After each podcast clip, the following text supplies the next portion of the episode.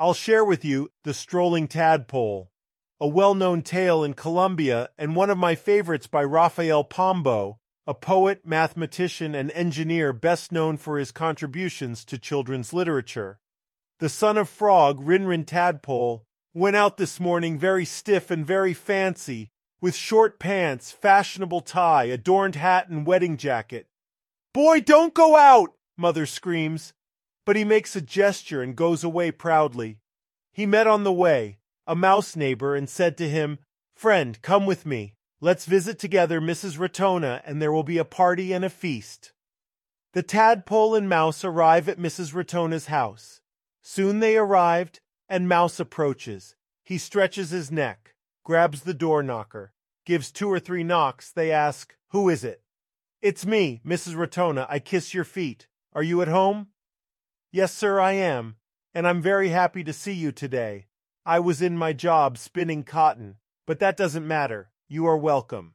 They greeted each other, shook hands, and Mouse, who is older, says, My friend, the one with green heat rage, give me a cherry, do me a favor. While the sly one drinks from the pitcher, Mrs. Ratona orders to bring the guitar and asks the tadpole to sing happy verses, elegant melody.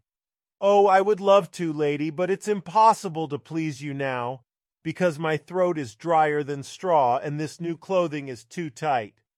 I'm very sorry, responds Aunt Rat. Loosen a bit your vest and tie, and in the meantime I will sing for you a very special song. The arrival of the cats to Mrs. Ratona's house. But while in this brilliant function of dance, guitar, and song, the cat and her kittens cross the threshold, and that becomes the final judgment. Old Mrs. Cat scratched on the ear, the mouse boy meowing, Hello! and the kitten cats to the old rat, one by the leg and the other by the tail. Don Tadpole, seeing this assault, took his hat, gave a tremendous jump, and opening the door with hand and nose, went giving everyone very happy nights.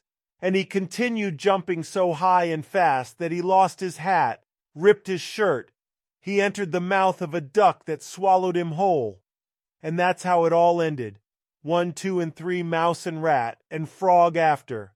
The cats ate, and the duck had dinner, and Mother Frog was left alone.